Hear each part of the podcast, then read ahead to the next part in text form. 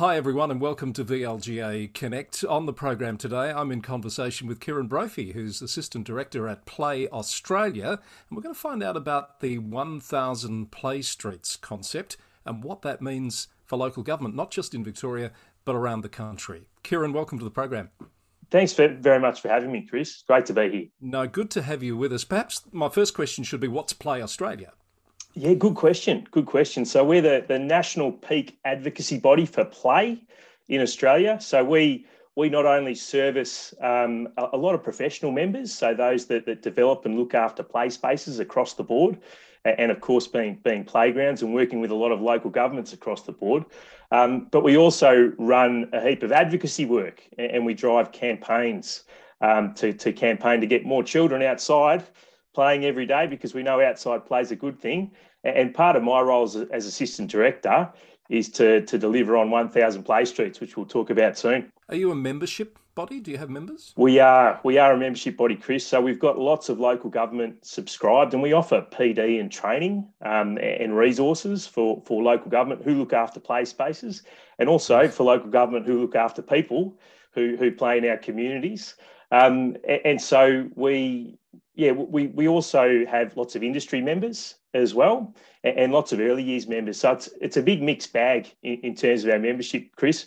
Really, anyone who's interested in play, um, I'd encourage you to jump on our website and have a look. Terrific. We'll, um, we'll, we'll certainly provide that sort of information. Uh, in the show notes too with links and things. So now Terrific. we want to find out about 1000 Play Streets. Catchy title. What's it all about? yes.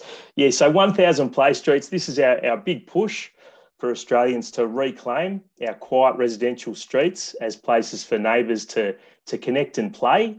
Um, so we, we recognise that, that people aren't getting together as much as we used to, and certainly not playing out in the streets as much as we used to. And there's a real need for these kinds of inter, interventions.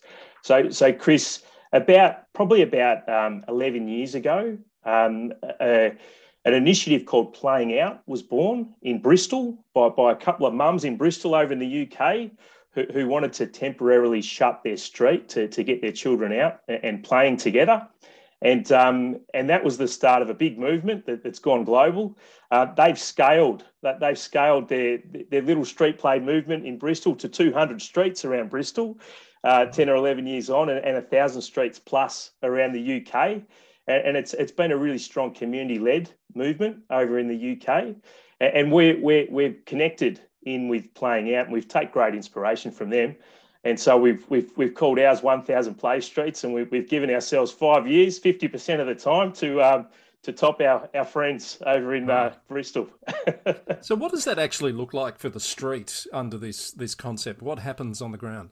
Yeah, so a play street's a really simple concept. It's a, it's a temporary street closure whereby neighbours of all ages get out on that street and, and, and play in a safe environment that's um, that's close to traffic. Although if you live there, um, we can have traffic marshals that support residents to, to come through in, in a in a safe manner. They normally last for, for two or three hours, and, and really it's um, it's community led and, and driven, and, and it's about it's about a, I guess really opening up streets and, and recognizing that not everyone has access to amazing places to play where they live. And, and, we need to support environments for play on a daily basis for children and communities.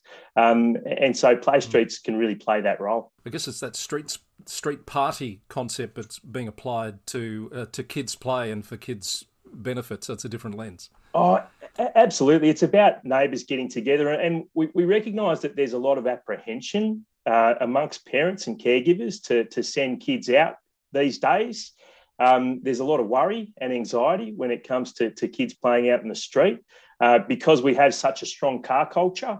We, we run mm. at the side of a car and we're, we're fearful of cars and, and, and accidents and, and so on and so forth. But we also don't know our neighbours as well. And what we recognise and what we found through our through our pilots and through our testing, which I'll talk about later, is that the more we get can get to know our, our neighbours, the, the, the less anxiety we have mm. because we actually know that, hey, I, I know Bob down the road, and, and, now I know if the kids are out playing, Bob's going to keep an eye on them as well. So it's um it's about connecting neighbours to build that social capital, so we all help each other. And people are more focused locally uh, because of COVID, aren't they? Now they're, they're more attuned to what's in a in a in a shorter distance span, uh, particularly through lockdown type uh, restrictions. So, do you see this as uh, an idea whose time has come as we move beyond COVID? It, it's COVID has certainly built built the relevance of, of our movement and the relevance of this conversation we're, we're having because um, our communities are more localised. We live, work, and play uh, around where we live, particularly if you're, you're restricted in, in and around Melbourne, as we are. Um, and so, what we found is that these communities, including myself, I've been letting my kids out on the street more and more and playing with the neighbours' kids more and more uh, because it, I guess our, our circles of, of, of, independent roaming, it's um, it's very much around where we live. Um, and just sorry, Chris, I'm sort of jumping around a bit. I, I get quite excited on this topic. Um, independent roaming ranges for kids is is a really is a really interesting one, and, and independent roaming of kids is so important for the healthy development of kids, for, for them to, to experience the, the world around them, experience their neighbourhoods. And, and we know roaming ranges are shrinking, and it's lucky if these days kids can can walk to the end of their street and, and, back. And this is really about trying to re-establish those roaming ranges and get kids to get kids moving around their, their on the street in the first instance. That's, that's really fascinating. It's not a concept I've uh, really spent any time thinking about. Um, so I'm putting the devil's advocate hat on here. I'm thinking about what the risk management people in councils are going to be saying or thinking about this. How, how are you going to break down those sorts of barriers that I can imagine would be getting put up? It's um it's a really good question you ask, Chris, because we know when it comes to temporary street closures, we're, we're asking local governments and communities to work through a lot of red tape hmm. um, around organising insurance organising traffic control and, and traffic management. And, um, and, and, what we found is that um, it, it's in, ter- in, the context of our local governments, um, all people are different. Uh, all people's view on compliance is completely different. We, we found that we've had um, the best impact whereby we found local governments with really, um, I guess, collaborative internal systems where we've seen cross departmental work across children, across the families, communities, areas, across sport and rec, and across roads, and uh, and and also the people who look after litigation and law within council across legal services. Um, and so, I mean, if you've got a traffic engineer who's quite progressive and, and really values people centred policy over, over compliance and, and covering one's butt, mm-hmm. and, uh, then we see better outcomes for community at the end of the day. So, we're all, we're all about working with those local governments who, who really want to value community and, and, and really want to question local policies and, and what's what's a bad policy and if it's a bad policy let's um let's dig into it and, and, let's fix it up and we also recognize that there's also state legislation that that has an impact on on local local systems for local government and and potentially there's opportunities to advocate for um for improved legislation as well yeah, all good points you make. And I imagine you're, you're trying to roll this out nationally. It's going mm. to be a bit different from state to state, I suspect, as well, in the way the idea is embraced and adopted. Absolutely. Ab- absolutely. So we, we recognise that there are different blockers within within different states. So with our pilot, we, we actually piloted in, in WA um, under Sport Australia, the Move It AUS campaign. We piloted in WA with a couple of local governments there uh, with Moreland and Darebin in, um, in Victoria. We were grateful for their participation in the pilot we learned a heap. And we also piloted with, uh, with Sunshine Coast up in Queensland for our, for our national pilot. We, we learned a heap um, about the different state legislative environments. And um, we, we, it was interesting that the Sunshine Coast example, we found that um, before applying for a permit, uh, local residents needed to uh, obtain a permit through, through the, the Queensland Police and by by doing so, we actually we actually learned that it took approximately forty hours for them to to go through the motions wow. and, and get that police permit, and that that is really prohibitive and, and it's crippling.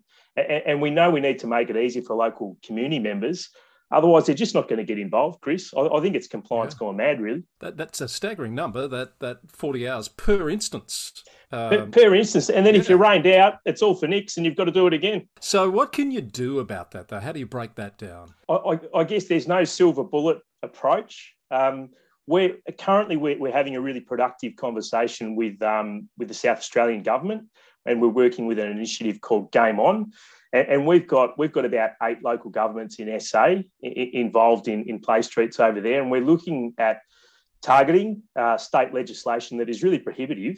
Um, and, and, one of the things we're targeting at the moment is the need to advertise temporary street closures in local papers um, recognising that people consume media in different ways these days, mm. either via website or, or, or, their social media.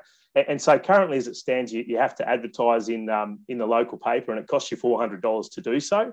Um, and, and, then there's a question over whether will any of the local community members read it in the first place. So we're so we're we're actually pushing for a change to that legislation at the moment, and, and we're grateful for, for for Game On's involvement at, at the state government level to support us to do that. And we'd love to explore those kinds of conversations in Victoria, where, where we have a group that we work collaboratively with to explore what are those advocacy levers we need to, to get around and, and pull. Yeah, I'm surprised that, that some of those legislative requirements are still in place around the country because it is a very outdated concept, isn't it, these days with the way people consume information. Kieran, you mentioned, I think you said eight in South Australia. You've had a Queensland experience. You piloted in Western Australia, and you've mentioned Victoria. Are you, before we get to the Victorian experience, are you in every state yet? Uh, not yet, not yet, Chris. We're we're hoping so. Look, it's a, it's a relatively new movement, and we've only we've only been through our pilot process, and we've just launched in in September this year. Right. Um, we also recognise that that COVID's thrown our worlds upside down. Um, and look, we, we really view 1000 Play Streets as a, as a fantastic initiative to support COVID recovery. And the relevance is only going to grow next year. So, so we're really keen to see every state and territory on board um, over the course of next year and beyond. So, who have you got on board in Victoria so far? Uh, so, Darebin, Darebin City Council and Moreland City Council have been fantastic partners in terms of supporting the pilot. And, and we're really keen to explore uh, opportunities with them, but, but of course, explore opportunities with other other local governments across Vic. And um, what sort of resources are available to uh, not just those councils, but to, to people who want to know more about the concept? Yeah, yeah. No, thanks, Chris. We've put a lot of effort into our website. Um, so we've got 1,000 Play Streets. Uh, we've got a 1,000 Play Streets landing page on our Play Australia website. And on, on those 1,000 Play Streets landing pages, you can actually access a toolkit. And that toolkit's full of planning advice for, for local governments to think about how they can get ready to, to organise themselves for temporary street closures for play, mm-hmm. um, whether they may need to advocate internally to, um, to actually unlock the system and, and get leadership support and, and get the dollars and, and, get the, the people required to, to make this, this thing successful. Um, the planning support tools also look at how we engage with our community play street hosts and what steps we can take to, to get them on board and support them ongoing to engage with neighbours and really create welcoming environments. And also how we can capture the stories and, and really grow the good. Um, and, and, that's all available on the website. We've got signage available as well, um, and, and, we're available to talk to. We're, we've also we've, we've got plans next year to organise a 1,000 Play Streets network meeting online to, to build a bit of a national network so we can build a bit of a community of practice. And, and really, we've seen through the pilots, the value is connecting local governments together and, and, having conversations about, well, what are these blockers and what, what are each of us doing to, to overcome the blockers?